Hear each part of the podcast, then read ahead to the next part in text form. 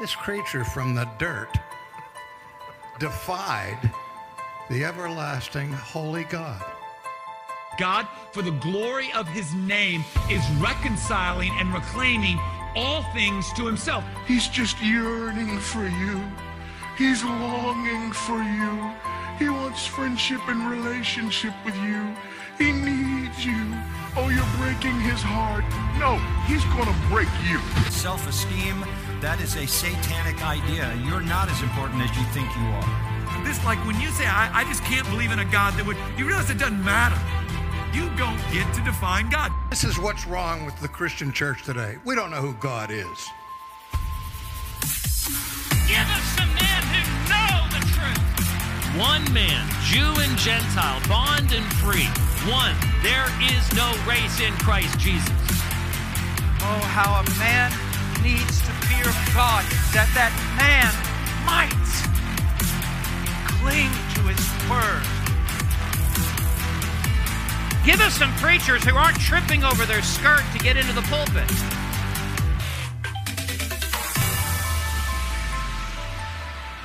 What's wrong with you people? Thank you for tuning in to Matter of Theology. So, we are in our second week of Reformation Month. Mm-hmm. And so last week we looked at the necessity of the Reformation, why the Reformation had to happen. Uh, we looked at um, John Wycliffe, we looked at John Huss, we looked at Martin Luther, we looked at uh, the printing press, why the printing press was ne- a necessity for the Reformation to even happen. Uh, but today we're going to be looking at the expansion of the Reformation. So it's it really we we saw where it started in Germany with Martin Luther. But then it goes from Germany and it just it, it spreads out. I mean, it's like wildfire, uh, just kind of taken off.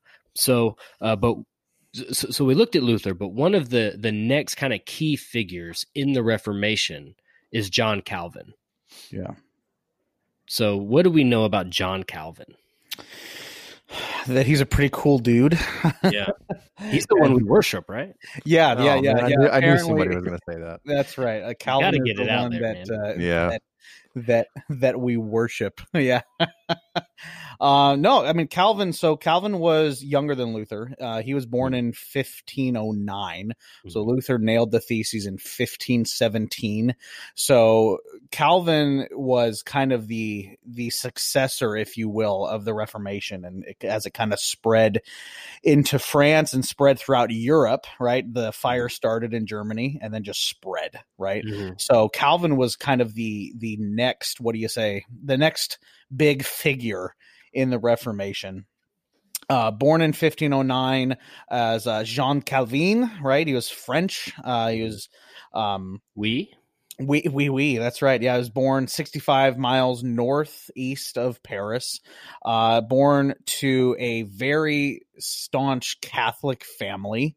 Um, so he, like Luther, also grew up in just kind of that environment where the Catholicism and the abuses of the church were very, very uh, prevalent, right? And uh, just kind of spurred his his uh, his desire and and his his need, if you will, to uh, spread the truths of Scripture. Um, Calvin is often kind of seen as whereas Luther was very emotional, very bombastic. Uh, Calvin was an intellectual. Uh, he was a professor. He studied law. Uh, he was a very, very smart, smart individual. He published his, his, you know, the Calvin Institutes when he was like, he was in his twenties when he wrote and published the institutes. Now, just like take His it, first edition. Yeah. his first edition, right? Yeah. Uh, But I mean, and the Calvin's Institutes are a massive, massive work of theological uh, prowess, if you will. Uh, can you imagine? Like, I mean, I think you know when when I was Calvin's and when he posted the tw- can you like can you imagine being to the point to where you can in your twenties uh, write out such a diatribe of theological distinctives as the institutes as young as Calvin was. But yeah, Man, basically Jonathan Edwards too. I mean, he was Yeah, eighteen, nineteen when he wrote his his uh, resolutions. Yep, exactly, exactly. Yeah, I can't wait to get into talking about those guys. By the way, Oh, I know. Yeah, so good, right? So yeah, Calvin lived in Geneva briefly until um and and again, this is just a an overview, but until the Protestant authorities kind of forced him to leave and then he came back in 1541 and spent the majority of his time there in Geneva um and set up the religious government there uh, and he was given given kind of he was kind of one of the leading figures of the government there. Um, but he was one of the guys that, just like Luther, was responsible for spreading the truths of the gospel, the Reformation theology, right? The returning, like we talked about last time, the returning to biblical truths, uh, spreading it through France and then France through the rest of Europe. So Luther kind of started it, Calvin kicked it off.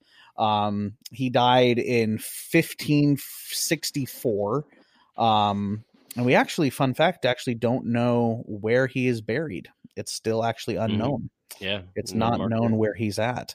Um, but and that uh, was, and he he wanted to be buried in an unmarked grave. He Right. didn't. He didn't That's want right. He people didn't want his name coming on his to. vi- tombstone. Yeah, yeah. He didn't want people giving him the praise like that. Right. Right. Yeah. No. Exactly. Exactly. Which just kind of gives you a little insight into, which is ironic, right? Because Calvinists, or wh- who we would define as Calvinists, um, are not often seen or marked by the humility that Calvin himself had. Right. Right. And it's very important when we're talking about the person of Calvin that he was a very humble man. Um, he was a very smart man and he was not one to uh, although he engaged in the battle for truth very vigorously of course uh, not one that w- you would say was marked by pride Right. um, or or that that type of that type of uh, mentality when he's engaging in theology, right? Mhm. But out of out of Calvin, he taught on so many stuff. Like I mean, read the Institutes. He covers the gambit, Mhm. um, but is often the one that is credited for giving us uh, the points of Calvin, if you will, the systematic views of looking at salvation specifically the doctrines of grace is another another term for them uh calvinism the five points of calvin tulip as we have you know kind of succinctly brought them into a a a uh, an easy way of defining them. Total depravity unconditional election limited atonement irresistible grace and perseverance of the saints. So those are the kind of five points that calvin's teachings have been succinctly brought into which i always say I really believe that if Calvin were alive today and he like heard about quote unquote Calvinism, he'd be kind of he'd be kind of miffed. He'd be like, "Really? Well, like, he so so that term Calvinism Yeah. came about in his day, and he hated it. oh, he did. He hated it. Yeah, yeah. Because what Calvinism is, what the doctrines yeah. of grace are, is simply the doctrine of salvation. hmm It is biblical salvation that that that uh, you know were it was combating the five points of um, Ar- Arminius, right? Um, that was is basically the polar opposite of what Mhm. Calvinism is, right? Is that we we act instead of total depravity, we have some sort of good within us that's able to to choose God and actually able to not be completely depraved, right? Fake Um, Fake news. yeah. All I have to do is look at my life for five seconds, and I know that's not true. Now, right? now, so those the, the five points are of Arminianism, uh, which at the Synod of Dort, you know, they they came, and this is after Jacob Arminius and Calvin both are are dead. Yeah. Uh, but the the five points of Arminianism, I think I, I want to say those were derived from a form of teaching from Jacob Arminius, but Mhm. Jacob Arminius was They were. more on the reform side than than his followers were. Right. Right. Yeah. Yeah. Yeah. The five points of Arminius were definitely a a it started it has their roots in what jacob arminius taught but they definitely like put them on steroids Yeah. right right for sure for Mhm. sure Yeah. but uh but yeah yeah so that's that's calvin in a nutshell um and again like i think it's very important like as we're talking about these these men or these heroes of the faith these men of the reformation that that we really dig into what they taught what they were about Mhm. right so and again Calvinism uh, and the specifically the five points of Calvin. I mean, that's a whole podcast series in and of itself. But do you guys just want to go through just really, really quick, just uh, the five points of of Calvinism and what we would consider the doctrines of grace and how that kind of works into Reformation theology itself, right? Yeah, It like, like Chris is ready. Chris is ready I've got, to go. I've got the biggest smile from Chris right now. So, do you guys want to st- stick to the kind of the the template of tulip that that that we have, or do you guys want to go Sure. into a different direction? I, will I'll throw I'll throw some uh some of the other uh it's not really an acrostic in there, but there are some other names yeah. uh for the five points of Calvinism, and I think uh, Ag brought up a very good point. Uh, you know, the, those five points, that especially that acrostic tulip, was not Calvin was dead Mhm. uh, when when that was uh, when, when that was brought about. And, and Josh, I want to thank you for saying what you did. Uh, just, just concerning those who would identify as Calvinist, because um, you know we tend to we tend to, and I th- we said this when we talked to Brad uh, from Theology Nights. What's up, Brad? We love you. Um, and um, but uh, you know, uh, and Josh, you said this when we talked to him. You know, there's no such thing as a as as a a prideful Calvinist, um, because if that's the case, then we really don't know Calvinism. The people that Mhm. are, are constantly, you know, in our text thread, no eye contact, inside joke.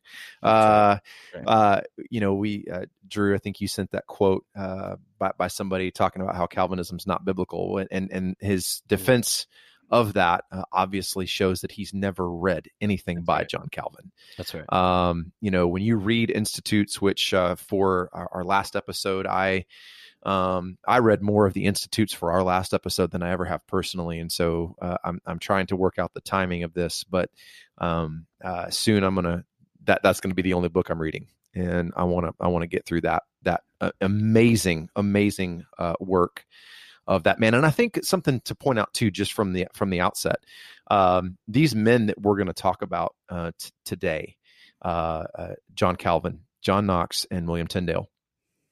These men were scholars.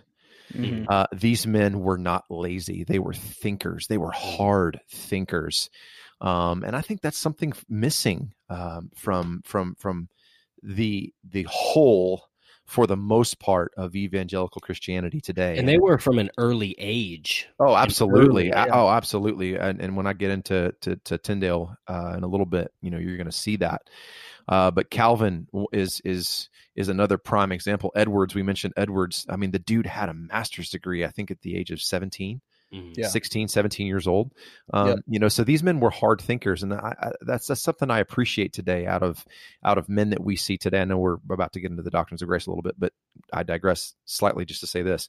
You know, John MacArthur talks about one of the reasons that he writes with uh, writes his sermons with the fountain pen is um, n- number one because of the the uh, from a physiological standpoint, what that does in helping him remember.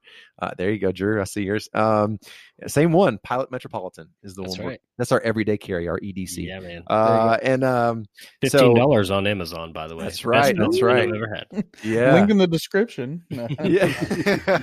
so, but MacArthur will say, you know, it, it, it, what it makes him do instead of typing on a computer, which is he's not not bashing that because Phil Johnson, you know, is one of his right hand guys and uh, director of Grace to You, uses a computer and an iPad to preach. You know, John uses a paper, Lawson uses paper. A lot of great preachers and pastors use computers and iPads. I've done that. I'm not a great preacher or pastor. I'm just saying I've done both. I prefer to write everything out now. I, I, it helps me remember. But anyway, but these men were incredible thinkers and uh and so uh yeah yeah let's i i just wanted to point that out just because i thought that was fascinating out of all these guys. Um but yeah let, let's talk about the doctrines of grace. Let's start with the t in total depravity and or radical corruption as uh, dr rc sproul and dr steven lawson would say. Yeah. so go ahead bob. Well, well, shut up. I mean, I think when when you get the T right, when you get total depravity right, and you understand it, everything else falls into place. which everybody uh, Yeah. for for the most part most evangelicals would affirm the t I Mhm. remember R- rc Yeah. sproul was talking about one of the first times he taught through um uh the, this the the the tulip uh, acrostic that he he on the chalkboard would write the t and then asked who would after going through it, who would affirm the t before I'm sorry before going through it, and he write everybody Right. everybody's name up, and then as they went through each Yes, one, that's he right. would he The would notice slower that people slower, were lower, lower. yeah, Yeah, yeah, yeah. yeah. Yeah. So so you have to affirm that the the, the total depravity of the human race, origin Mhm. the original sin of Adam, uh, that brought about the fall. Um, and uh, and William Tyndale, uh, he he wrote, he said, the fall of Adam has made us heirs of the vengeance and the wrath of God, and heirs to, of eternal damnation, and has brought us into captivity and bondage under the devil um, and and and that just affirms our absolute inability uh, when it comes to any matters of uh, any spiritual matters. Um, uh, we are not able to make a free will choice towards God without His regeneration and intervention first. That's right. So now at this time, at at the time of Calvin, right there, we start to see the the Catholic Church. Uh, they they have the idea of prevenient grace, right? Uh, you you can make the choice. It's just you know your thinking is corrupt. That's that's the level of your depravity. Your thinking is just corrupt. But you know with with the right uh, influences, uh, you, you know, with the right teaching, you can make that choice. Well, Calvin said no. It's not just your thinking is corrupt. He said the entirety of the person is corrupt. It, it's tainted by sin. And where did Calvin get this? Where did Luther get this? Where did Tyndale get this? Where did Knox get this? Where did Rogers get this? All from Scripture. All they from all maintain that sin uh, corrupts the entirety of a person. Our minds, our wills, our affection. Uh, we are we are, as Dr. Steve Lawson says, fatally polluted by a deadly poison. Um, and uh, and and and and he's echoing the words of William Tyndale there. Um, so yeah, when the Catholic Church was affirming uh, that prevenient grace, like like Ag said, um, then then these guys looked at this and said, no, no, no, no, no, no, that's not what Scripture teaches. Right. Right, right. And because of that doctrine, because we are totally depraved, because we don't it it affects and infects every part of who we are. Um the next one, the U, uh unconditional election, right? Right. That that election, that choosing of God of his people is the only way salvation can come about. It is necessary that salvation is based on God's choice, God's election. Um, because apart from that, uh, there, you know, scripture is very clear. No one seeks after God. That's right. No Romans one 3. does, no Yep. one does good. Jeremiah talks about the heart of Yep. man being Yep. deceitful above all else. No one can understand it. It's very clear in scripture that we are incapable without the grace of God to to to follow and to accept and to meet the standards that God has set, right? So it required God to intervene. So the election is unconditional, meaning that it's not based upon any type of um any type of qualifications Mm. other than God's choice, other than God's love that we know of. Right. Um, if it were conditional, if it were conditional election, well, uh, that would be bad. Yeah. because that Yeah. would mean that there was some sort of standard that I would have to meet in order to qualify is. for election. It's called the law. Right. It's yeah. it's right. it's the perfection of the law, and uh, and and that that is the standard. It's God's holy law, um, and we can't meet it. Christ is the only one that ever has, Mm-hmm. and in in that moment of of election, when when those who are predestined and elect are regenerated, um, we are able to see that. We are able to see uh, His glorious work on the cross, and at that in that moment, Christ's righteousness and perfect obedience is imputed to us, and our sin nature and the punishment for our sin was imputed to Him. right. So now, now to and- go go ahead. because because I, want to piggyback off that and talking about the law and the nature of the law and and people today because people will say you know even non-believers well the Old Testament law right well that was that's done away with that's ineffective well no it's not not if you're an unbeliever if you're an unbeliever you're required to keep the law for righteousness the problem is You're you can't do it yeah you're under the law you're under the penalty of the law and that if you die apart from Christ that's the standard you're judged by so you're under commandment to keep the entirety of the law. The problem, Right. you can't do it. Therefore, you need a substitute. which Right. is Well, Christ. right. Yeah, exactly. I mean, that's that's that's Paul's whole point Mhm. when he talks about the law is that the law for the believer there is to show our need for Christ, right? The law is a very harsh and realistic taskmaster. That's right. Uh, it doesn't go away. Uh, it's just it. The purpose of it is to show your inability to keep it, which then pushes you toward the person that kept it perfectly. That's right. Well, let's talk about let's talk about that. You know, sovereign election as well, unconditional election. Uh, or I like I I I also like the way RC uh, RC Sproul talked about it being sovereign. Uh, that also that also ensures success in evangelism. Mhm. Uh, that that that Right. does because it's it, it doesn't matter how hard uh, how hardened our hearts may be for those of us who are uh, are, are of the elect uh, when the gospel is preached when Christ is preached this is I'm quote William Tyndale again uh, when Christ quote when Christ is preached the hearts of them that are elect and chosen begin to wax soft and melt at the boundless mercy bounty Right. I'm sorry bounteous mercy of God close quote Right. Yeah. so yeah.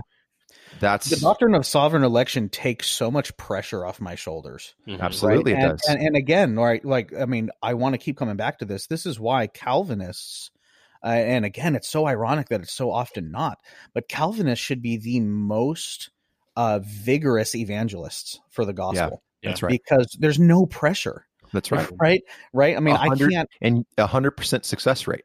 It, well, not exactly, necessarily, exactly. not necessarily the maybe the hundred percent that you want. Right. But no, that- you yeah, know- that's exactly true. Scripture and the gospel never returns void. We have That's that right. promise in scripture, right? That's right. And those that believe in the doctrine of sovereign election know that the gospel that they are giving Mhm. has its purpose.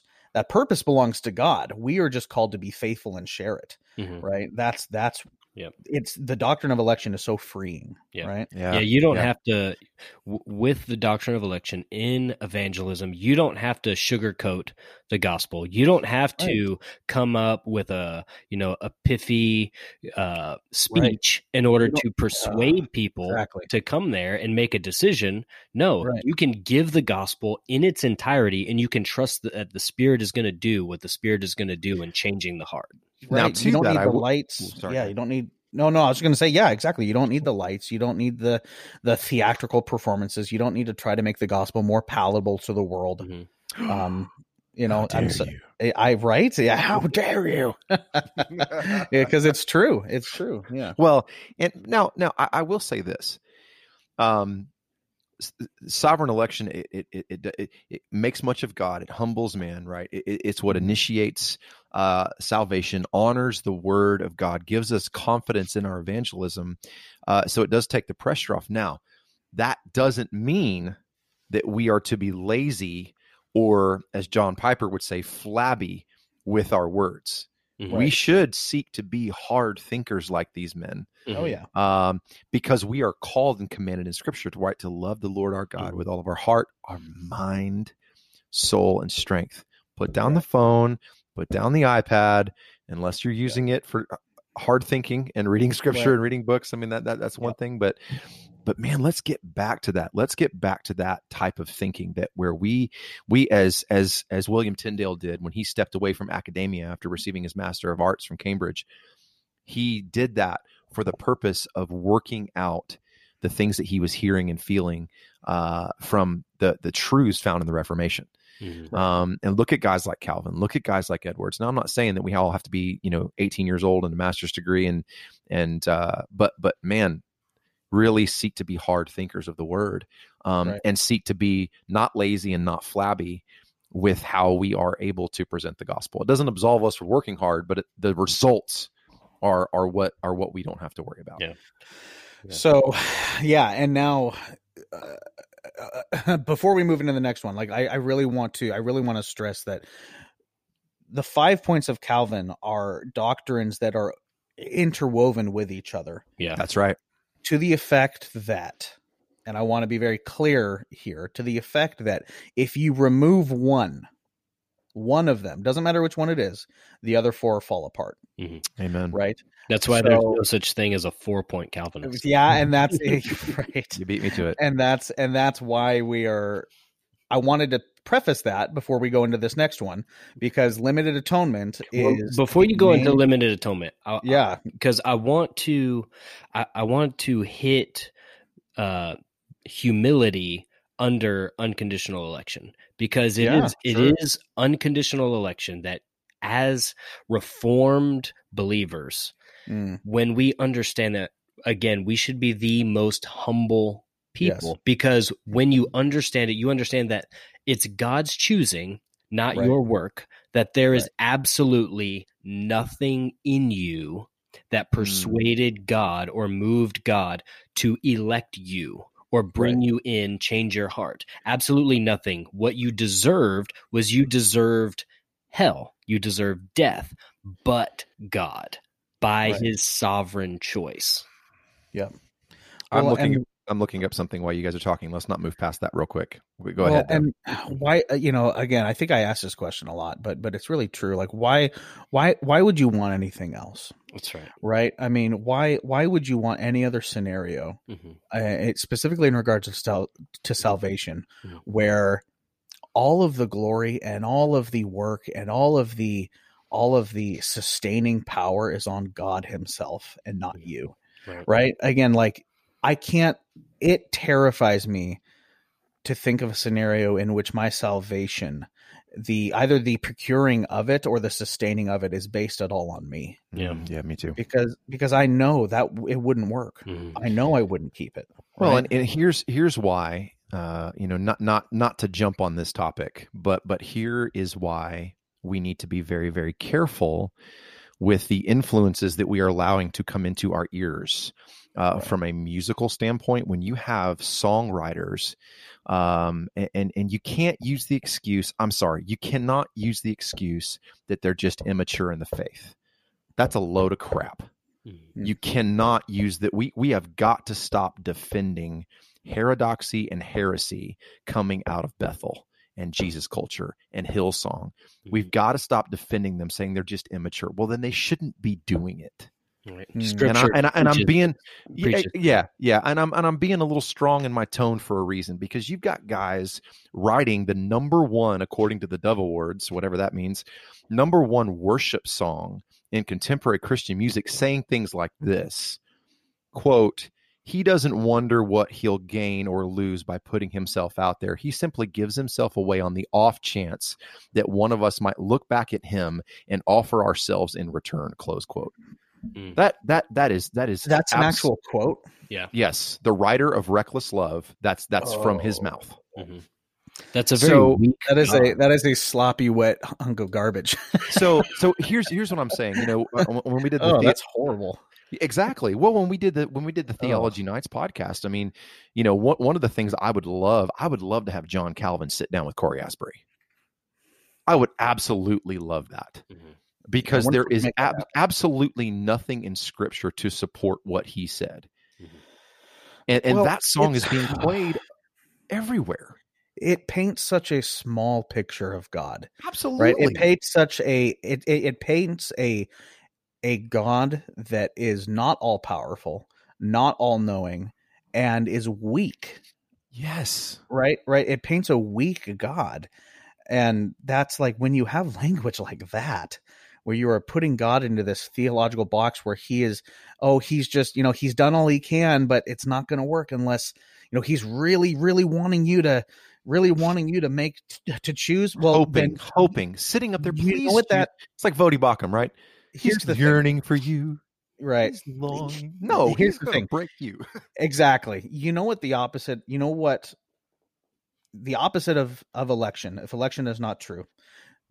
This means that Christ took a risk Mhm. on the cross. This means Right. that God took a very large risk in sacrificing his son because he sent his son to die with the hopes, well, I hope somebody chooses you. We're going to see, you know, let's let's hope it happens. Yeah. It makes Christ's sacrifice a risk. Yeah. Well, it it means the atonement failed because Well, right. b- because if Christ s- set out to save his people, right? And then salvation ultimately depends upon your choice. So that means people can come in and out of salvation all they want. Well, if they can come in and they can go out, that means it wasn't God's not strong enough to keep them and the atonement's not strong enough to atone for that sin of of leaving and denying Christ again.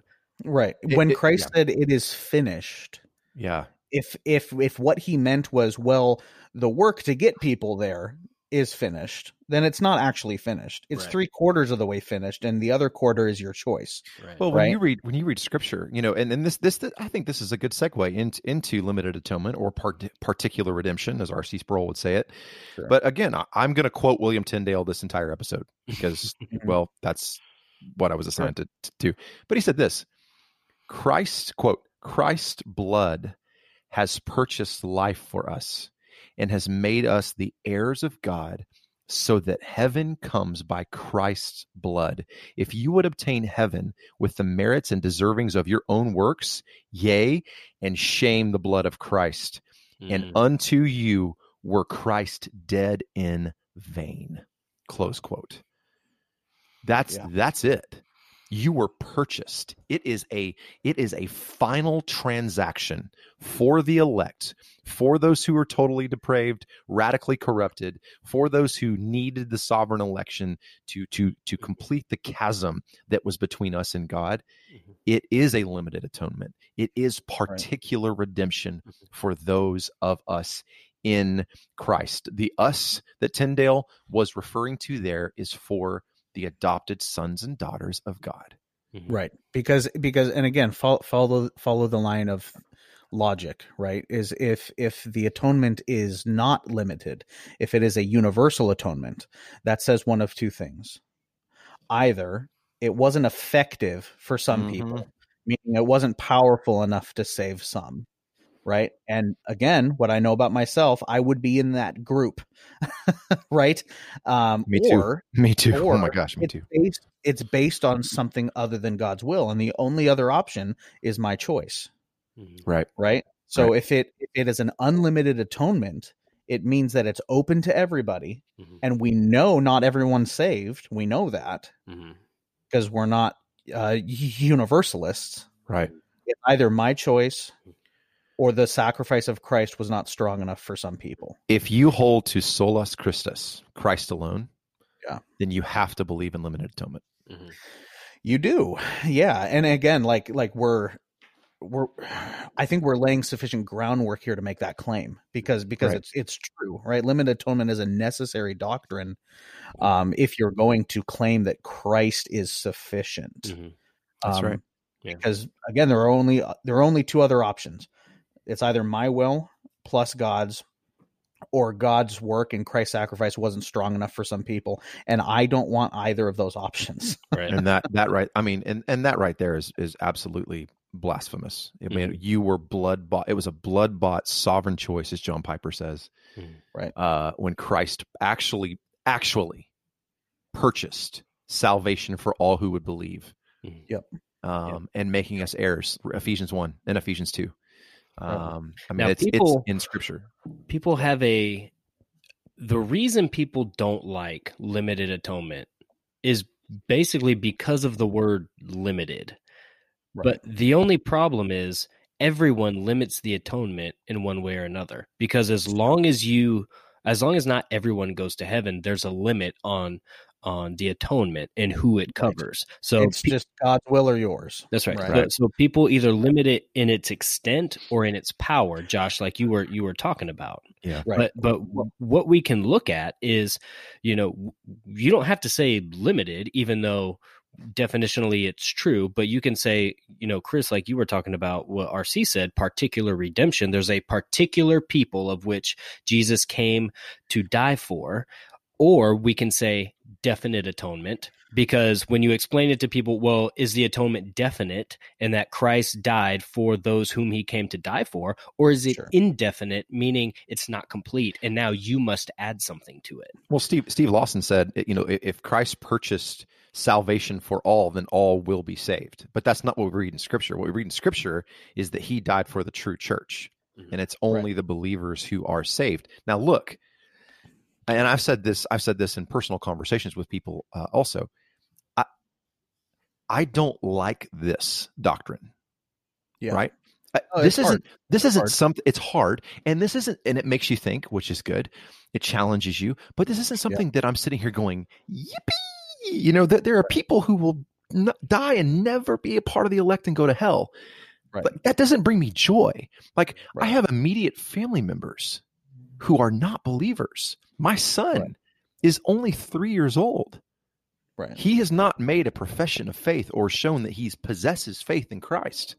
Yeah. I have to rely on the sovereignty of God, just like we Right. all do.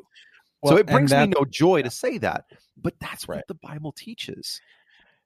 Yeah, well, and and that I mean the main the main issue that many people have with limited atonement is they think that it puts God into this sadistic tyrannical box mm. because if it's limited then that means that God is actively choosing vessels for destruction and vessels for salvation, right? And they don't like that because it makes God look mean and it makes God like you know why why would God uh, send create some people just to send them to hell, right? And that's the wrong question, Mhm. right? The question, the correct question is, with as sinful as we are, with as much as we have rebelled against God and shake our fist Mhm. at Him, Mhm. why would He choose to save any? That's, That's right. right. right that that is the correct question so when you have a problem with limited atonement it's often it's often they have a problem with god being the one that uh, is upholding his own holiness Mhm. right Mhm. and limited atonement it is a hard doctrine but again look at it through the lens of the gospel it is a very loving doctrine Mhm. That's right. because it is limited like god has chosen a select few to be the recipients of his grace so that the gospel might be manifested in their life so that his glory is shown in that he loves raging rebellious sinners That's right. That's right. Right? He takes And- he takes the the, the the the the wretched, the worst of us, uh, and and and I said this when we when we talked to Brad, and and uh, Re- Revelation, the book of Revelation says that he makes us priests with God Mm, to reign with His Yeah. Son. Yep. What a what Yep. what a beautiful and, and and Josh, thank you so much for saying that because it is about perspective, right? Uh, when when it comes to when it comes to hermeneutics, when it comes to studying Scripture, Yeah. we have to start from the right place. We have to start from theology proper yes and not anthropology, not the study of man. It has to Mhm. start with God. Mhm. That's it. right right yeah and you have to start from a place that god is first and foremost That's holy right. That's right. and that his right. holiness must be upheld and the standards of his holiness must be upheld Amen. right and when you start from that premise it makes the doctrine of limited atonement or particular redemption whatever you want to call it i, I i'm old fashioned i don't mind the term limited atonement because it i think it helps us get our mindset into that that asking that question question correctly right is why would god send some to hell it's like no no no that's not the question why would god accept any into heaven That's at right. all That's right. right Amen. Um, um, Man, So all right Love it. we're, we're spending a lot of time on this guys We- we are. That's all right. Where, where, where, where are we? L. Okay. I. Aye. Irresistible grace. Of Mhm. course, it's irresistible. That's right. Of course, it is. the If irresistible call. if I can't, if I can't be the one to accept it, I can't reject it. hmm Right. God's, Yeah. and this is such a comforting doctrine because God's grace, when He extends it out, it finds its mark every single time. Mhm. Yeah. Yeah. Well, it's uh and again, uh go- going back to Tyndale, uh talking about the new birth and, and it being a sovereign work of God. Yeah. Uh, regeneration, it's it's monergistic, it's a monergistic quote, a monergistic act of divine creation in the spiritually dead soul.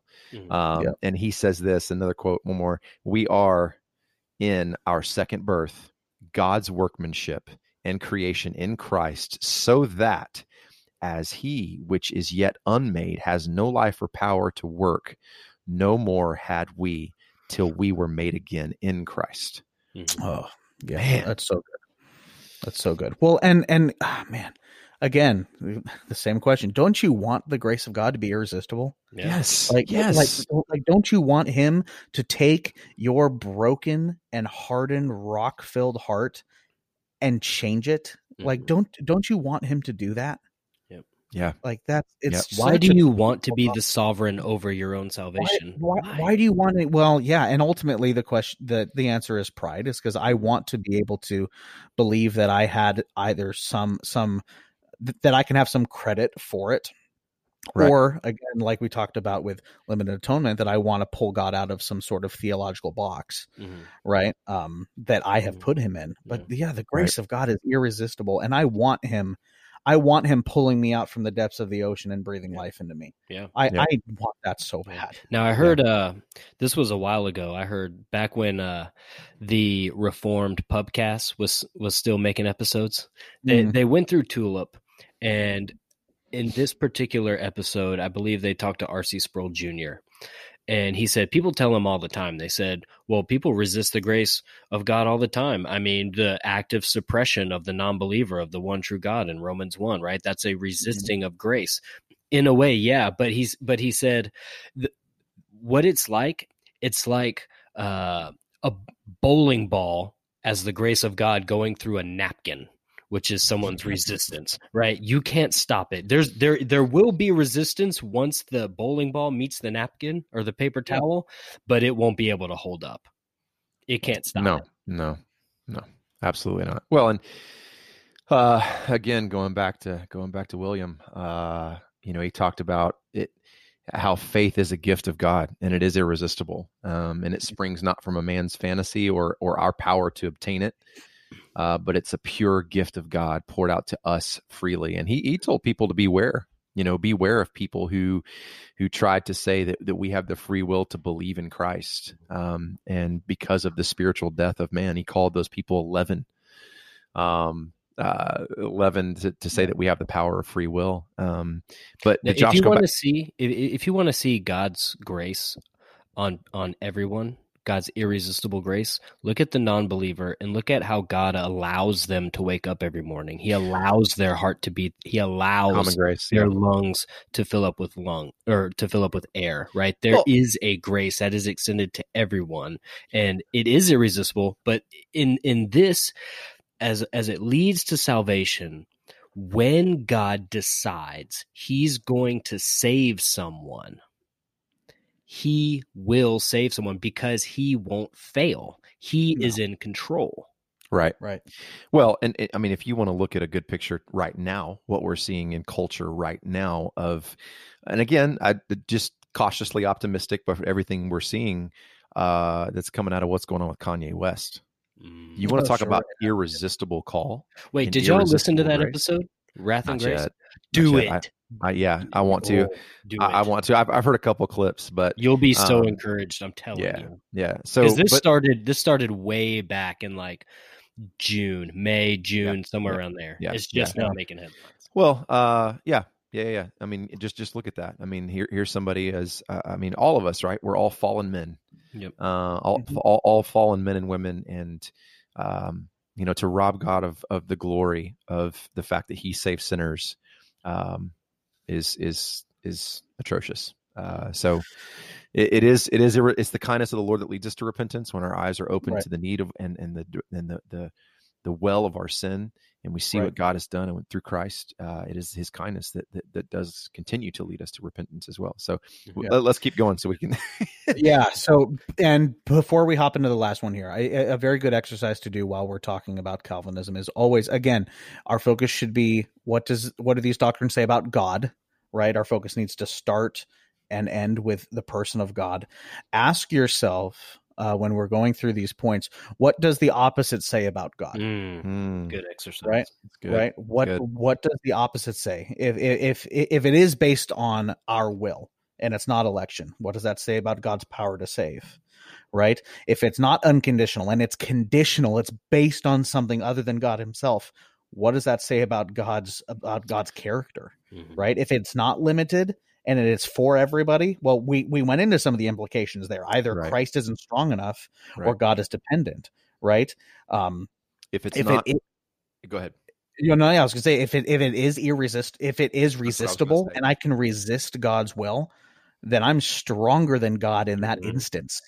And Right. and, leads us into the and you one. will resist it every time. and I right. will resist it every time because that's what my nature does. Mhm. right which leads us into the last one here that the person the one of the greatest and most comforting doctrines of all of scripture is the perseverance of the saints it's the sustaining power of god's salvation in our life Yeah, Chris, are you turning to where I'm turning to? yes.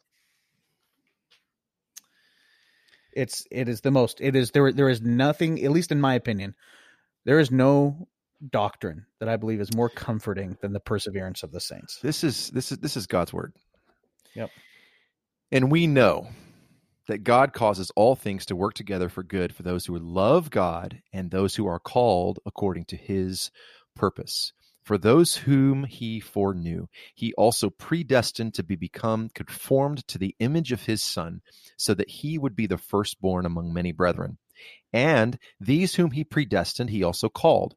And these whom he called, he also justified. And these whom he justified, he also glorified. What then shall we say to these things? If God is for us, who can be against us?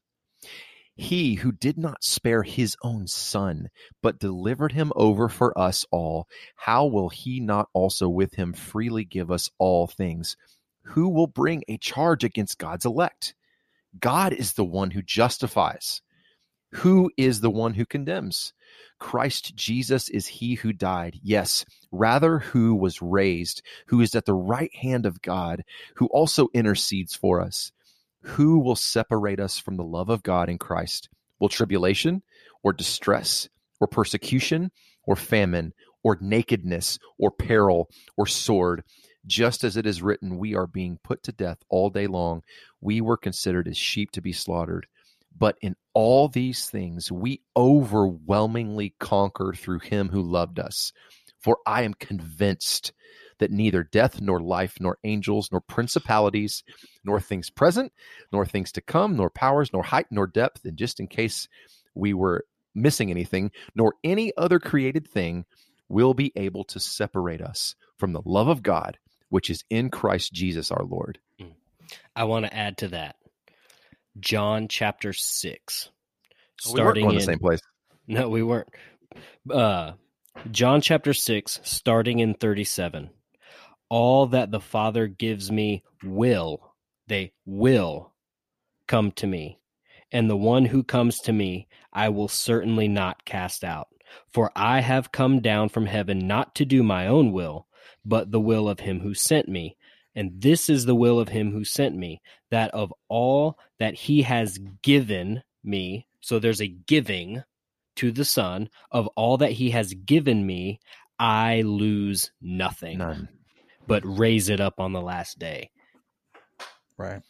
And again, we ask the question why is this true? Why is the perseverance of the saints true? Why is it that our salvation is not able to be lost once it is given? Because it is based upon he who gives, not he who receives. Right? It is Amen. based upon the truth and the power and the sovereignty of God Himself and whom God justifies, He never lets go. Yay and amen, brother. Amen. I had to worship right there for a minute. Yeah, I know, man. Me too. Wow. So that's John we might Calvin. need to call, we not, might need to call an audible, and uh, we're already at forty seven minutes. We might need you, you both still have uh, have your own guys to do. this is what happens when you get a bunch of theology nerds talking about Calvinism. But Oh. no, I I mean, it is. he- Calvin is such an instrumental figure because he did uh, systematize, uh, you know, the the order of salvation. You know, when we when we look at it, uh, he's he is an amazing figure. Mm-hmm. Yep. Yeah. Yeah. He is. He is, and he's amazing not because he. I mean, he, he was brilliant, but he's amazing not because of his own intellect, Mhm. but because he preached and lived the truths of Mhm. Scripture and did it with zeal and conviction. That's oh, and that's uh, that, that, that's the thing with each of these guys, right? Each each of these men, these reformers, and uh, you know, that there will be people. I think one of the things we're probably going to do is uh, each of us individually may may record some separate things, uh, just short biographies on uh, guys like Ridley and Latimer and uh, stuff like that. I mean, these these these men who gave gave their all, um, but they were uh, th- these men were overwhelmed with the truth they they saw in Scripture and how it it, it absolutely uh, went against what was happening in the church and the papacy and yeah, and then, yeah. then they stood they stood their ground. Um, mm-hmm. Yep. So uh, yeah. Well, do we want to do Knox or Tyndale?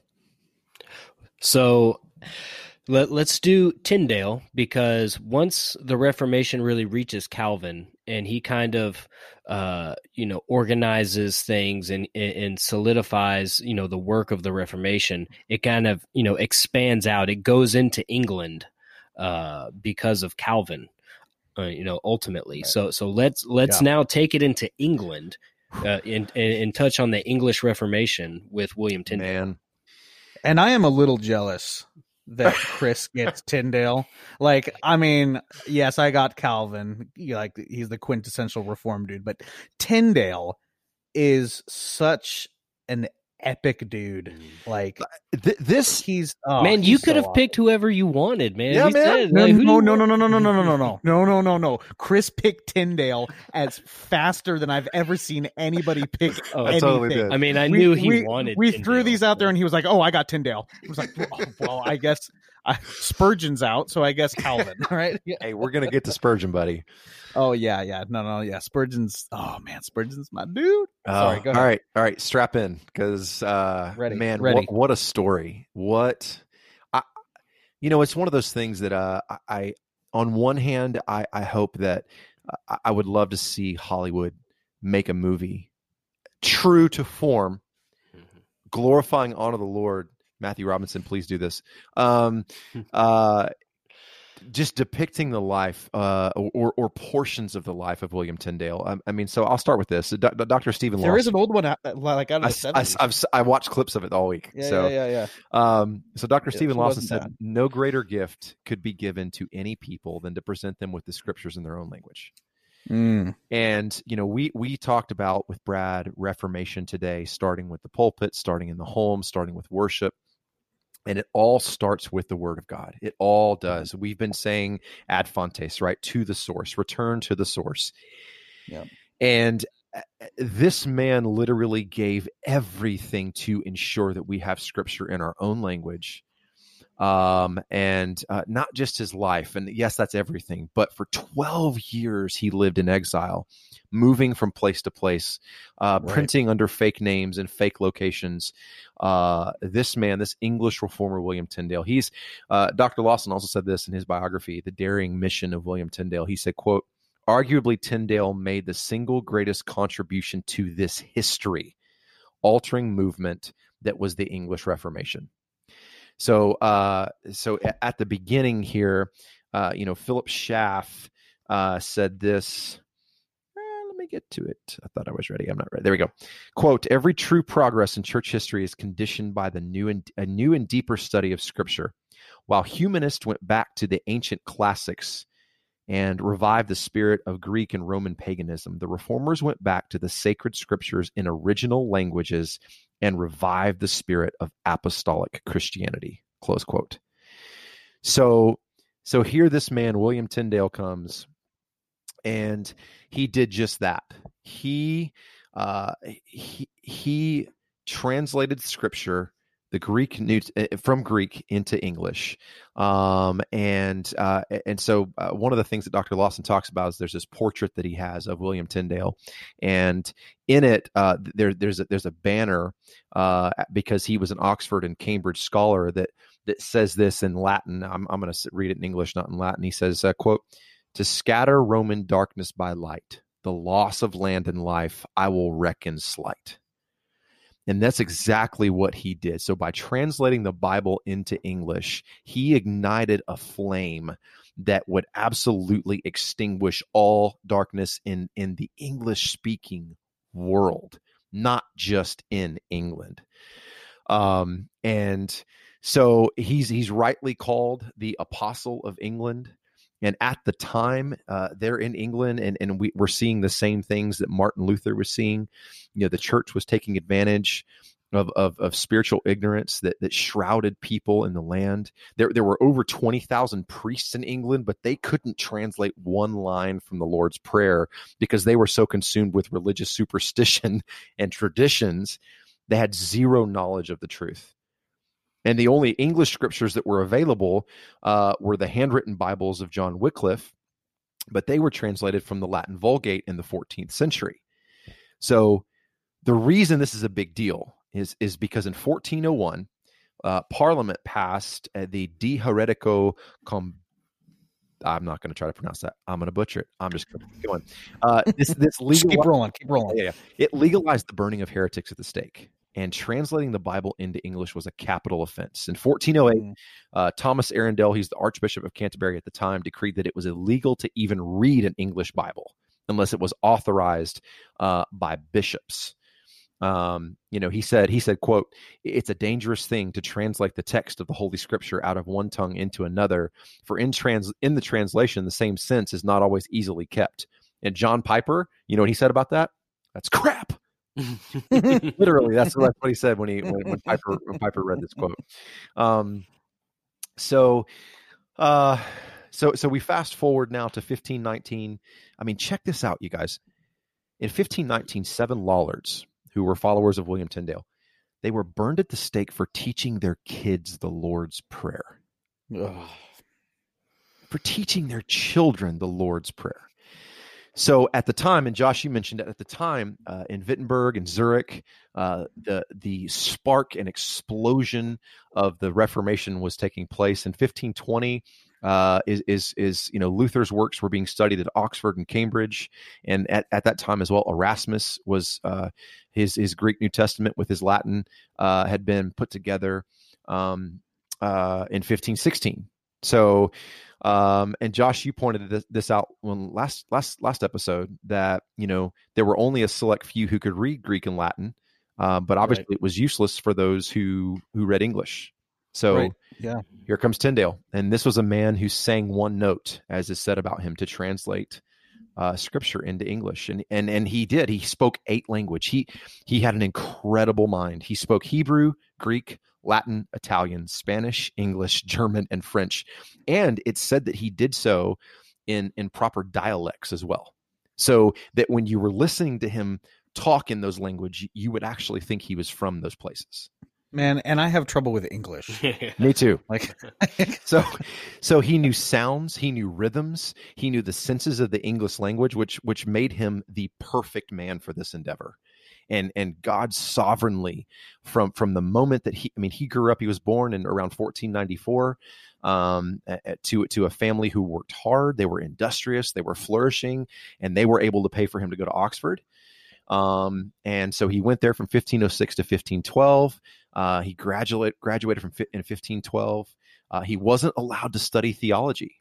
Men weren't allowed to study theology until they had been through eight or nine years of school and at hmm. that point, it was only speculative theology. Like, like he was shielded from the Bible and from theology, and that, and that, that actually drove him nuts. Uh, you know, he said, uh, he said this in universities, they have ordained that no man shall look on the scripture until he is to to be nursed in heathen learning eight or nine years and armed with false principles with which he is clean shut out of understanding of of the scripture the scripture wow. is locked up with false expositions and false principles of natural philosophy. So it was the twisting of scripture um, is is what was happening. So he graduates. Um, he graduates in in uh, July of fifteen fifteen and fifteen nineteen. He went to Cambridge. Um, and of course, Cambridge was a hotbed for the Reformation. Luther's works were being studied at Cambridge. Many reformers and, and future martyrs studied there. Um, and check this out. This is kind of fun. 1520, there was a small group of Cambridge scholars that began a Bible study to, dis- to discuss the new things in theology that they were hearing and learning, the original matter of theology. Uh, the uh, and and they met at a local pub called the White Horse Inn at the King's College, and uh, they, they called themselves uh, uh, Little Germany. I thought that was mm. kind of fun. So check out this list of names: Ridley, Latimer, Coverdale, Cranmer, Bilney, and William Tyndale. Hmm. So, So so Bilney the power was, uh, team. yeah, Yeah. Bilney was the one that converted a lot of those guys. Yep, yep. So 1521, he steps away from academia to give more thought. I mentioned this earlier to to to the truths found in the Reformation, uh, and uh, man, it just took off from there. He started he started working for a guy named Sir John Walsh. Uh, he was a tutor for their children. That's when he first started preaching, uh, and that's when man, that is when the vision of uh, you know of uh, of translating the scriptures uh, into the language of the common man really really took took place. I mean, think about this too. Paul wrote the book of Ephesians and Colossians in a language for the common man, for slaves to be able to understand. And so for the church to to to hold this this this hostage and handcuffed is uh was was I mean Tyndale saw it as just uh, uh, just absolutely wrong. And so there were a lot of priests that came at the Walsh Manor, and there's one famous quote that one of the Catholic clergymen said. He said this quote, "We had better be without God's law than the people's." Close quote. And then Tyndale responded, quote, I defy the Pope and his laws.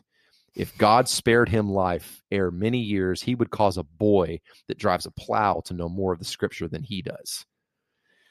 And man, like uh man, it just it just took off from there. Um he uh he traveled to London. He wanted to do it right. 1523, he went to London uh to to meet with uh Cuthbert Tunstall. Uh, he was the uh, the bishop of London at the time, and and asked permission uh, to translate the the Bible into English. And Tunstall, because of Luther, uh, and and seeing what happened in, in, September of 1522 when Luther released his German uh, Bible, uh, said no, and that just deepened his conviction. So he knew that he was not going to be able to do it in in his I mean in his home home country. Think about that.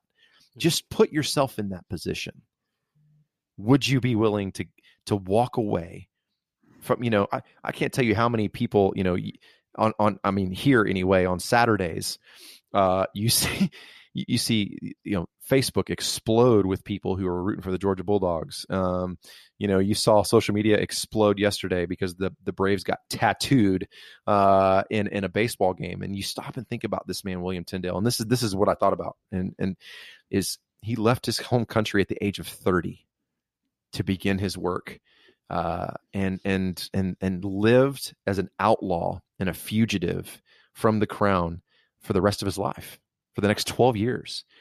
So 1524 he uh, hangs out with luther. It's not confirmed but uh, scholars are pretty sure that that he and luther and melanchthon uh, who was a master of the Greek language. Melanchthon was uh, translated the New Testament. He, he got some pseudo names and uh, ended up. Uh, check this out. So Peter Quentell, uh, this guy was going to print the the New Testament for him, and and one of the workers there got drunk and spilled the beans. And uh, there was a bitter opponent of the Reformation, uh, John Cochlaeus, uh, who overheard what was going on, and and there was a raid on the shop, and so Tyndale got all of the leaves that had been printed and all of his work and took off out of there, uh, sailed down the Rhine River, and, and ended up in Worms, where Luther was nine years before that, uh, and it was a Protestant family, you know, Protestant friendly place. Uh, man, and just uh, just finished the work. Uh, there were so there's so so much more I could I could go into, but I've been talking for a minute, and um, but man, he faced many oppositions uh, ma- many obstacles. Uh, there were there were manhunts, there were spies, uh, you know, and he just kept going and uh, saw the mission through. And um, you know, and, and just like one of the one of the men that that was sent to him or sent to find him uh, came back and reported to. Uh, to, to the church, he's a man who is just singing one note. Um, so I'll fast forward. Uh, like I said, there's a lot more, but uh, I'll fast forward to his uh, when he was betrayed, 1534. Uh, he he was uh, uh, he was in process. He had, he had made multiple revisions to the New Testament. Was in process of he learned Hebrew, didn't know Hebrew, learned Hebrew. was translating through the New Testament with the help of guys like Miles Coverdale and John Rogers. Um, and man, uh, this guy kind of infiltrated the camp uh, who um, betrayed betrayed him and got he was arrested um, and for 18 months was uh, was was kept in prison. And then on October 6th 1536 uh, he was uh, he was he was strangled uh, and and his body was covered with gunpowder and he was dropped into the fire and his body was blown up and scattered throughout the land uh, as as a stark reminder of what you're not to do um, by by the church. And but ultimately, as he died, his last words were, "Lord, open the King of England's eyes."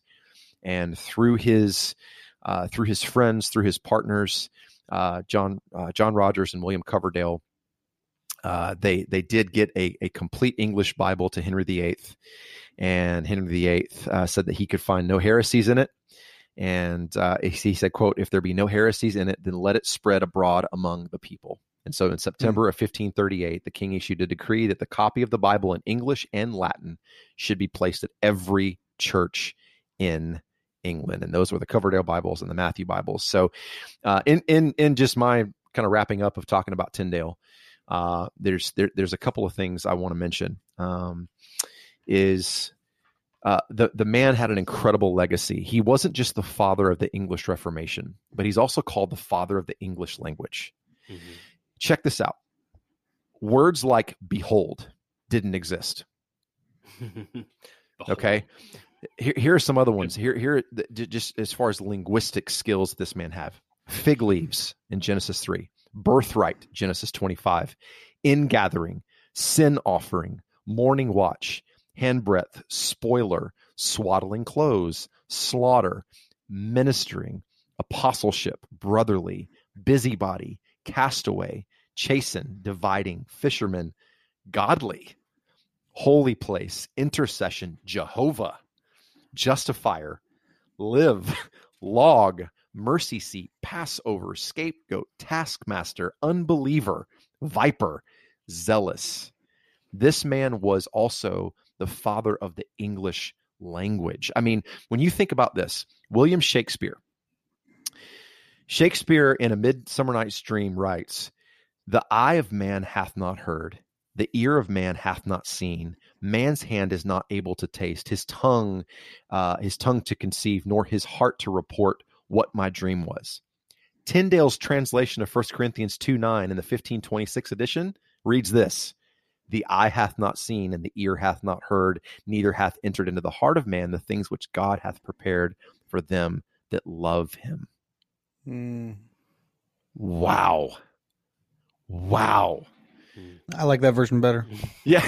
Yeah, I do too. So so so look, I mean the the point the point of me going into all of this and there was a lot that I didn't go into. Trust me, I didn't want to bore everyone, but uh but man, you know this this guy right here uh, it, it is said that he he is the mainspring of the english reformation and the reformation to the rest of the world through through what he did um, he is the the the the well to which the lord lord used to spread uh, the truth of the gospel to the entire english speaking world that still influences our own language today whether we know it or not yeah yeah and yeah, if you know, if you're listening to this and you have a Bible that is in English, you have William Tyndale to thank. That's yes. right.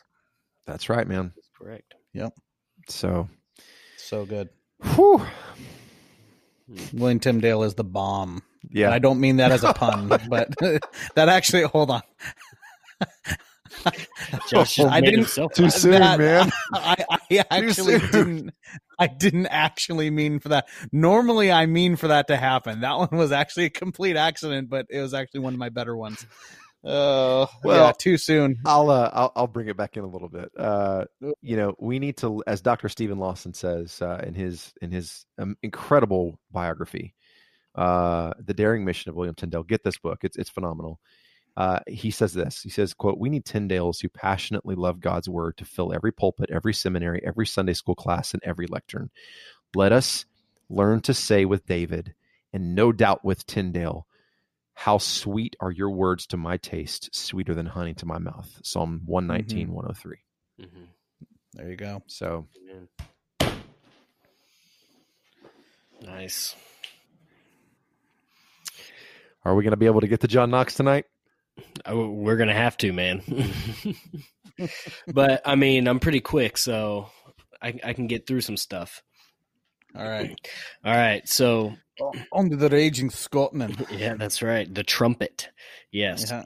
Trumpeteer So- So John Knox. Now Protestantism had made its way into Scotland before John Knox. Uh, and really, the the Reformation in Scotland has a lot to do with uh, kind of the political atmosphere that was going on. Uh, Scotland was a it was kind of a neutral battleground between England and France. Uh, but uh, the the Queen of Scotland, Mary Guise, Mary of Guise, she actually married the Prince of France, uh, so that uh, and it was a way to kind of offset the power of England because England at this time is you know it's the strong force. Uh, so Protestantism the teachings made its way in the 1520s through uh, merchants who were trading with uh, uh, the Netherlands, and they brought back uh, Lutheran books. They brought back William Tyndale New Testaments. Uh, and one of the people that was most affected by this was he was a Catholic priest uh, turned Protestant named Patrick Hamilton. Patrick Hamilton, he was he was from a wealthy family in Scotland and he uh, i mean he really carried the torch in scotland in preaching uh, the truths of scripture. Now patrick hamilton uh, was condemned to death because uh, shortly after uh, scotland passed a law that said it was illegal to teach lutheran doctrine. Well he kept doing it. Uh, so he was condemned to death. He was burned at the stake. The next person that uh, that rose up was a man by the name of george wishart George Wishart, uh, he was a teacher. He he taught uh, uh, he taught New Testament Greek, uh, but he was a fiery preacher that John Knox actually latched on to, and he latched on to him, and he learned a lot from George Wishart, and he just wanted to be around him in the preaching. He took up the position as Wishart's bodyguard and he actually carried with him a broadsword. Now, a broadsword is a big, it's a very big, very heavy sword. Think about uh, Braveheart, uh, A claymore. a claymore. That's right. Yep. Yep. Uh, and he would he would carry this sword, and he would uh, anyone that came near uh, to Wishart, he would swing this sword uh, to drive them back. Uh, so, but there there comes a time when y- you know Wishart is captured, uh, he's arrested, and John Knox is actually coming to his defense, and Wishart looks at him and says, "One sacrifice is enough." He knows it's his time, and he's he's telling a young John Knox to flee for his life. He says, "One sacrifice is enough." So he goes, he's taken and he's burned at the stake. But those ashes, those fiery ashes of passion for preaching the word fall upon John Knox. Now, John Knox, uh, shortly after, after that, he was actually called out uh, by a priest into the ministry. Uh, looks at him, said, you know, he, he says, "You are called to preach the word of God." And being so overwhelmed with the weight of that task, John Knox begins to cry.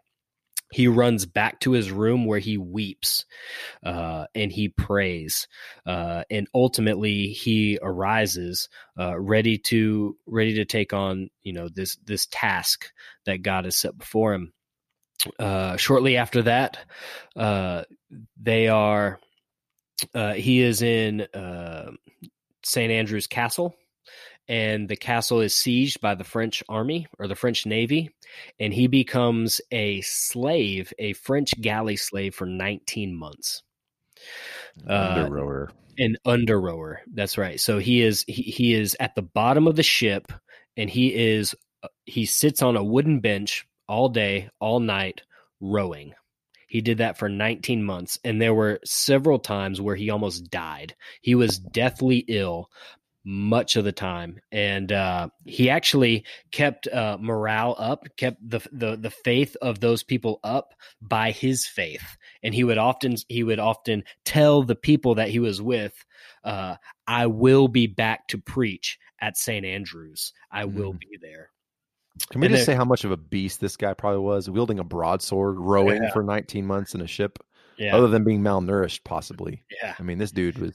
Just straight. I mean, I mean, he he was an average Scotsman. that's right. Yeah, right? yeah. those, Yeah, those are true. manly Yeah, there you go. Yeah. yeah, yeah, those are manly. You don't men. make Yeah. fun of them wearing a skirt.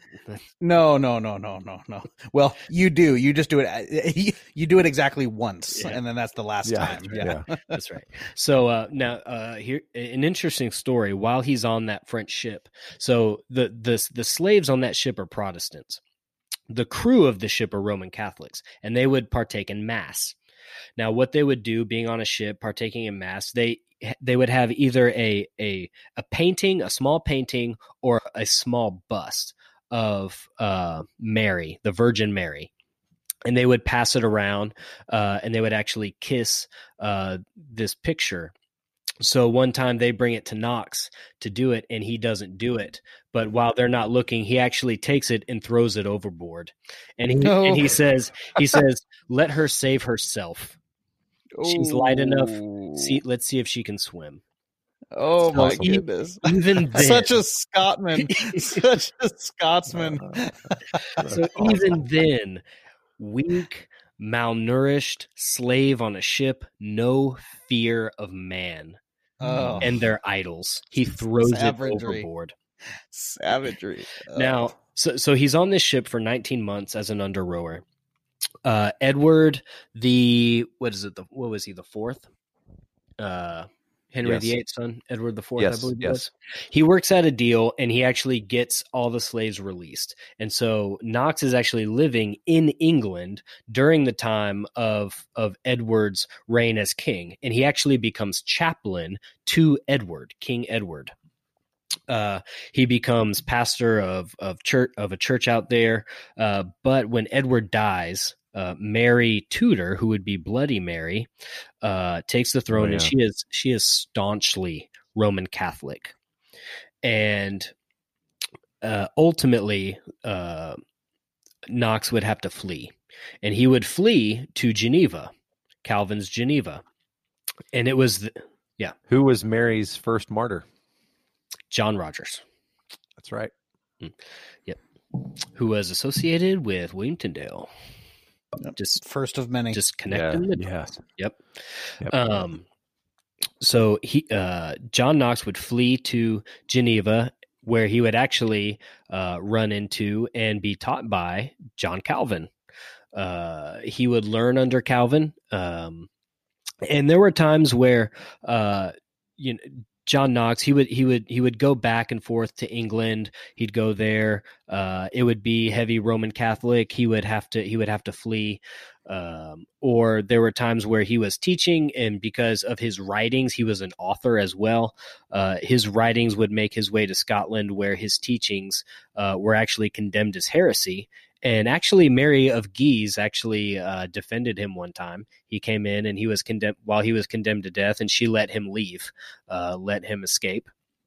Uh, but uh, there, there was a time where he was in Geneva. It was actually the second time he was in Geneva. He wrote uh, what would what would be uh, very infamous writing, and it was called "The First Blast of the Trumpet." And what it was was it was a it was really aimed at Mary Tudor, Bloody Mary, and he he believed uh, against women in power in the in that position because uh, really when you look at at Mary Tudor, uh, she abused that position, uh, and he had a problem with it. Uh, so so his work, the first blast of the trumpet, was really aimed at Mary Tudor. The only problem is when he wrote it was at the end of of of Mary's reign as queen, and Elizabeth became queen. And now Elizabeth was more uh, friendly to the Protestant movement, Uh, but there was a time where John Knox actually wrote to the Queen because she was more friendly to the Protestants, uh, asking for help. This was one time he was back in Scotland, and she refused help because of uh, what he wrote in the first blast of the trumpet. And Knox actually said, he said, uh, it was my first blast that blew away all my friends in England. but this was such a controversial writing, and that Calvin in Geneva actually uh, demanded that it not be published anymore. Uh, so, so he got that, uh, you know, not to be not to be passed around and, and published in Geneva anymore. Uh, but uh, just an everyday Scot, just an everyday Scot, right. making everybody mad. That's right, man. But but there were, you know, he, he went to pastor different places in Edinburgh and Frankfurt. Uh, he pastored in Geneva as well. Uh, but he would ultimately make his way back to Scotland, where he would remain uh, until he died. And when he gets back to Scotland, is at the same time uh, Mary, Mary Stuart, who is the daughter of Mary of Guise, she is now uh, Queen of Scotland. And she's coming. She she had been educated in France. She grew up in France, educated in France. So she, being being uh, educated there, she is very much uh, Roman Catholic. But uh, she didn't go after Protestantism in Scotland because Protestantism was the majority there, and she knew that if if the people were to revolt, she wouldn't stand a chance. Right. So she allowed she allowed them uh, to to be a Protestant nation, but in her her own castle she would privately take mass and John Knox did not like this. And from the pulpit, he actually spoke against it and called her out. And she she summoned him to uh, the castle, you know, four or five different times. Now, this was uh, each each meeting that Knox went to with the Queen. It started out cordial, but each one got a little more intense, and she was often reduced to tears by the end of each meeting. Now that is bold when when you corner the queen in her own oh. castle and you condemn her idols and you bring her to tears. That is bold. Can I just say? I mean, I, that's that that's one word for it. Yeah. Yeah. Yeah. I, yeah. yeah. I was. Yeah. I think Josh, you and I are probably thinking the same other word. It starts with a B. Uh, but yeah. but you know, can I just say how much I would like if you could if you could combine these these three and have like the super reformer like oh, the geez. boldness well, of well yeah it, guys it's spurgeon come on it's already been done come on the boldness of knox the uh the the the intellectual prowess of calvin and just the the laser focus of just, uh yeah. of of tyndale mm, yeah okay but Go ahead, uh, Josh. I see. Yeah, just right, what sure, a Scotsman. Yeah. Well, the, well, well, the thing is, she keeps inviting him back. Mm-hmm. Like, did he not take a hint? Like, she's trying to be nice. Mm-hmm. She's like, "Okay, come on back, let's talk about this," and he's just like, "No, no, no, no, no, no. I've, got some things, I've got some things to say to you. You're gonna listen to me." the broadsword of the tongue. Broadsword of the tongue. That's right. Sorry, Drew. Go ahead, finish it up, man. Yeah, no, so. uh now there were some uh, there were some things that happened with Mary Stuart. Um, you know, her her husband died, and then it looked like you know she married again, and it looked he died, and it looked like she was maybe in a conspiracy to have killed her second husband. You know, she married a third guy, um, and ultimately she fled. She had to flee Scotland, and she went to England. And now in England, uh, Queen Elizabeth is still on the throne, and they're cousins. Mary Stuart and and uh, Queen Elizabeth, they're cousins. Elizabeth Tudor, they're cousins. Uh, but Mary does have a rightful heir to the throne of England. Now, and there were a lot of people in England that knew this and that wanted Mary to be the Queen of England because she rightfully was Elizabeth didn't like this. She put her in prison for somewhere about 18 years. There was there was a plot to uh, try to break her out and restore, uh, or well, not restore her, but put her uh, on the throne in England. And so Elizabeth actually uh, executed her. So now back to Scotland, where where John Knox is and where he remains uh, until he dies. He uh, he's involved in the politics there. Uh, you know, he's involved in writing the confessions, the Scots confessions. He's involved with, uh, you know, how kind of uh, the structure of Scotland is to be run. But most importantly, is he's a preacher. He's a pastor, and he has a fire in his bones to preach the word. And he didn't preach with a, with a lot of notes. He didn't. He didn't. You know, preach from manuscript uh, like I have to do uh, you know the the few times I do at, at youth. But he, he, the only thing he had was he had an open Bible and he had maybe had a few notes written in the margins. But he he just wanted to stay faithful to the text. You know, he wanted to stay in the text he was teaching, and then he wanted to let the Lord uh, move through the preaching and just reveal the text as he's going. And uh, here, here's what what someone said uh, about his about his preaching. This is uh, Thomas Randolph. He's an English ambassador. This is what he says. He says, "I assure you, the voice of one man, Knox, is able in one hour to put more life in us than five hundred trumpets continually bl- uh, blustering in our ears." I love that quote. I've I've I've heard Mm. that before. I that's awesome. Yeah. I mean, the man had a passion for preaching the word, so much so that as he was aging, eh, he couldn't barely get out of bed. He had to be carried around places. But there was one instance where it, he had he just had to preach. It was in his bones to preach. Where he he gets himself out of bed and he's staggering around to try to dress himself because he's got to preach on the resurrection. That's how much fire was in him to preach the word of God. And he was a preacher all the way until he died. So there was, uh, there's actually another quote that I want to read um, by a man named uh, James Melville. Uh, James Melville, uh, he was a teenager. He was about 15 when he sat uh, listening to Knox and he wrote this. Um, let me see. I had a had a very good place, and then I lost it. I should have marked that place. Man, I know. Why did- I'm, I'm gonna have to edit this part now. Why? Well, and no, no, don't don't edit out. Why, while you're looking for it, uh, you know, one of the one of the encouragements to our listeners, uh, there's a book that Reformation Heritage Books has put out uh, called "The Prayers of John Knox," and uh, Hmm. in that book, he is also called um, a, a pastor, a true pastor of prayer.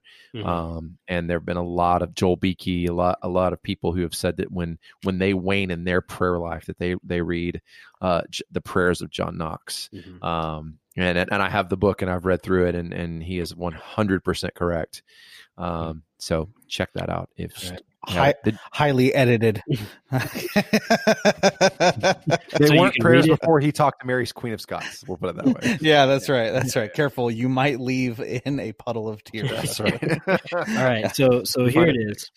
Uh, so this is James Melville, and he he's he's talking about an account where where Knox is preaching on prophecies in uh, the book of Daniel. But he says this. He says, "I had my pen and my little book, and I took away such things as I could comprehend."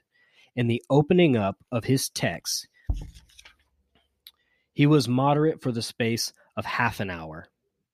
But when he entered to application, he made me uh, so shudder and tremble that I could not hold a pen to write. wow. He was a very weak. He, yeah, he was very weak.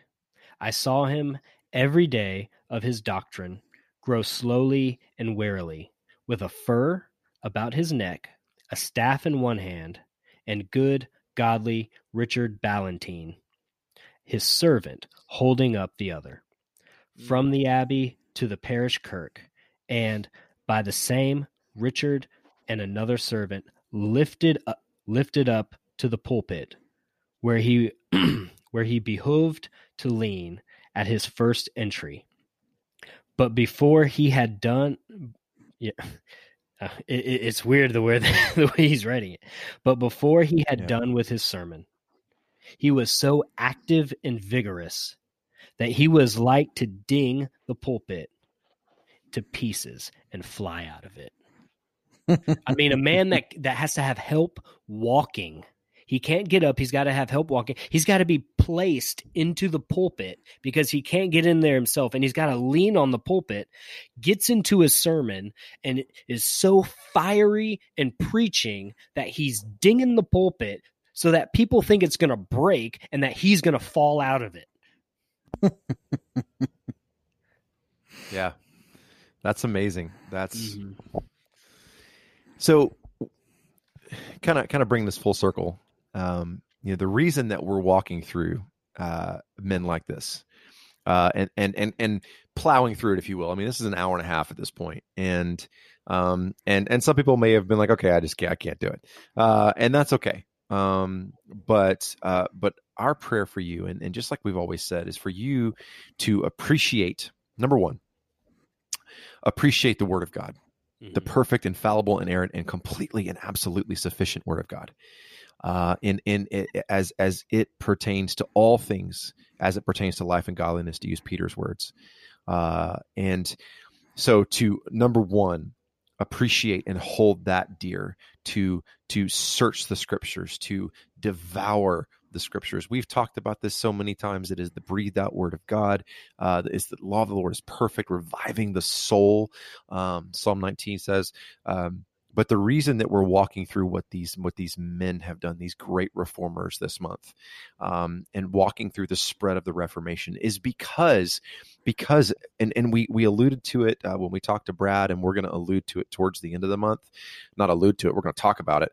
The need for further reformation today, and it's going to start with scripture. It's going to start with bold people of God like John Knox. It's Mhm. going to start with hard thinkers like John Calvin and and men and women, men and women and and, and in their proper roles according to scripture. Let's put now that there out there, please. women of the Reformation. Oh, absolutely, absolutely. Um, but but all of us finding our place and saying no, as Luther said, uh, "Here we stand; we can do no other." God help me, Amen. And and to and to see what our history, the history of our faith, you know, uh, we, our our faith as far as Protestant. Uh, uh, Protestants, evangelicals, like um, that truly hold to the Word of God, like th- this is tracing our history and it's going through these men all the way back to the apostles all the way back to christ all the way back to genesis um, and it's good to study this stuff it's good to be encouraged by what these men and some women went through uh, to to to to see where we are today and the need for that i mean i was listening to the briefing this morning about what's going on in china and how the chinese government has issued another decree and warning churches stop teaching the gospel that there is reformation needed in this world. There is reformation needed in our country. Um, there is revival needed in our country, and it's all going to start from and stem from ad fontes, sola scriptura, solus Christus, uh, sola fide, sola gratia, and soli Deo gloria. Like that's where it's going to start uh, and continue. I wouldn't say start. I continue because there is there is a a reformation happening. There is a focus on uh, getting back to uh, the the truths found in Scripture. So that's why we've walked through this, um, walked through these these amazing men, walked through the uh, the the doctrines of grace a little bit. That wasn't exhaustive. That was just a little bit. Um, but yeah, and the Reformation just didn't just stop with with Scotland. All right, it, No. it continued. And what we're going to talk about next time is we're going to talk about the legacy of the Reformation uh, and how it continued and is continuing today through certain people. Um, so it didn't just stop there. Uh, these are just some of the heavy hitters, uh, but we're going to try to fill in with a couple other, uh, you know, some episodes on some smaller people that you may not know about, you may not have heard about, uh, that played actually significant roles. Um, but with that, we're going to end this episode on the expansion of the Reformation. We hope that you learned a lot. We hope that this actually drives you to learn church history. Yeah. Uh, pick up a book, man. Uh, Steve Lawson's got a lot. I mean, he's one of my Yeah. favorites. Dude, Nick Needham, 2,000 Years of Christ's Power. Okay. Four volumes. Get it. It'll change your life. Sinclair Ferguson has a book called The Year of Our Lord that walks through each century uh, as far as church history, non exhaustive, just like a 30,000 foot overview that's phenomenal. Uh, it's a book that you can read in a week uh, if you're diligent with it. Um, so, yeah, get, study, study, study the history of the church. Yep. Oh, and I want to brag on Yep. this real quick. Uh, so, so because John Knox was was my guy that I that I talked about, but in my preaching Bible, you, y'all can't see this, but they can. I've seen it. I I ha- I have a picture of John Knox taped inside the cover. And the purpose of it is to remind me every time I get into the pulpit talking to kids, okay? I talk to kids about the gospel to not hold back, to be firm in the word and to teach the scriptures not holding anything back. I have the same. Is that the same picture? Yeah, but mine's signed by Steve Lawson, so uh No, that's true. It is. Oh. Uh, but mine has the Knox quote: "The scriptures of God are my only foundation and substance in all matters of weight and importance." That's right. See, this is what I expect from your NASB guys. You just you, you gotta you, you know you gotta put a little extra No, in your dude, Bible. actually- a couple heathens. Uh, okay, Josh, can you see that? This is oh, an can. It says it says it says ESV. This Yeah, well, it's because I, have to use the ESV when I when I talk to the youth. Uh, Oh, okay. All right. But uh, that's just what you know. They said this is we've got them using ESV. We want to keep them with that, and I said, hmm, all right, but mm, That's fair. That's fair. so, That's but fair. I got that before I I got my NASB. so, uh, Good old Knox. Right. Love it. but anyways, we're out of here. We'll catch you next time Peace. on Matter of Theology. Later.